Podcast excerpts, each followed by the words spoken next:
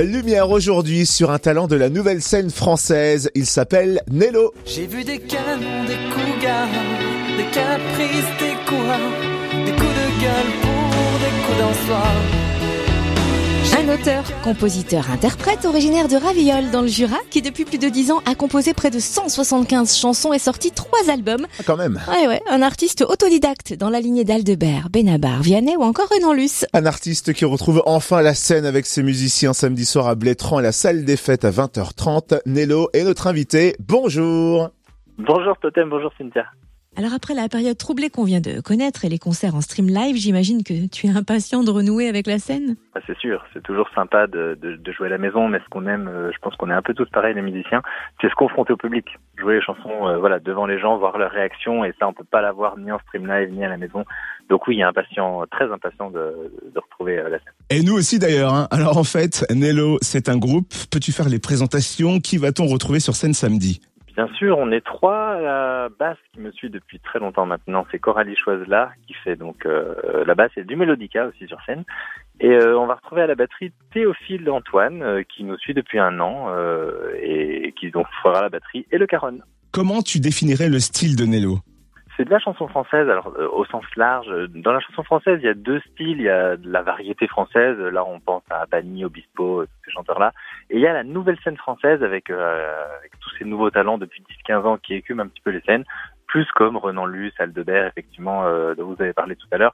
Nous, on va plutôt se trouver là-dedans, dans la nouvelle scène française.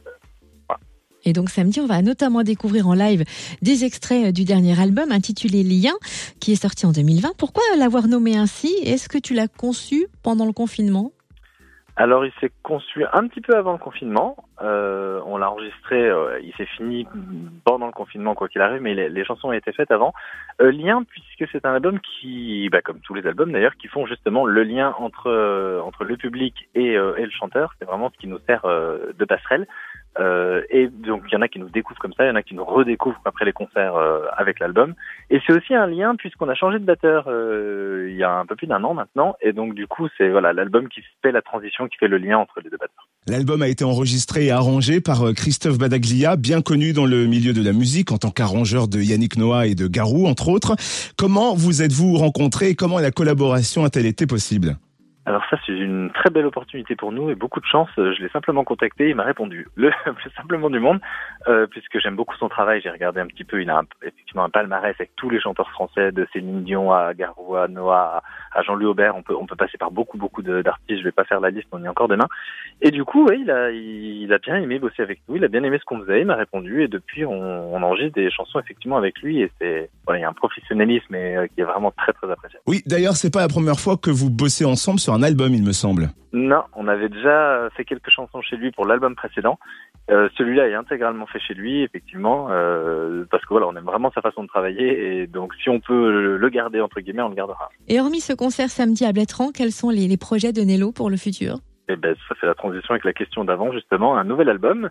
Euh, l'idée, c'est de, on a des chansons, on a plein de choses à raconter sur scène, donc l'idée, c'est de les mettre sur un album euh, qu'on enregistrera avec Christophe Battaglia, justement, euh, si tout se passe bien, donc sûrement à l'été, l'été prochain.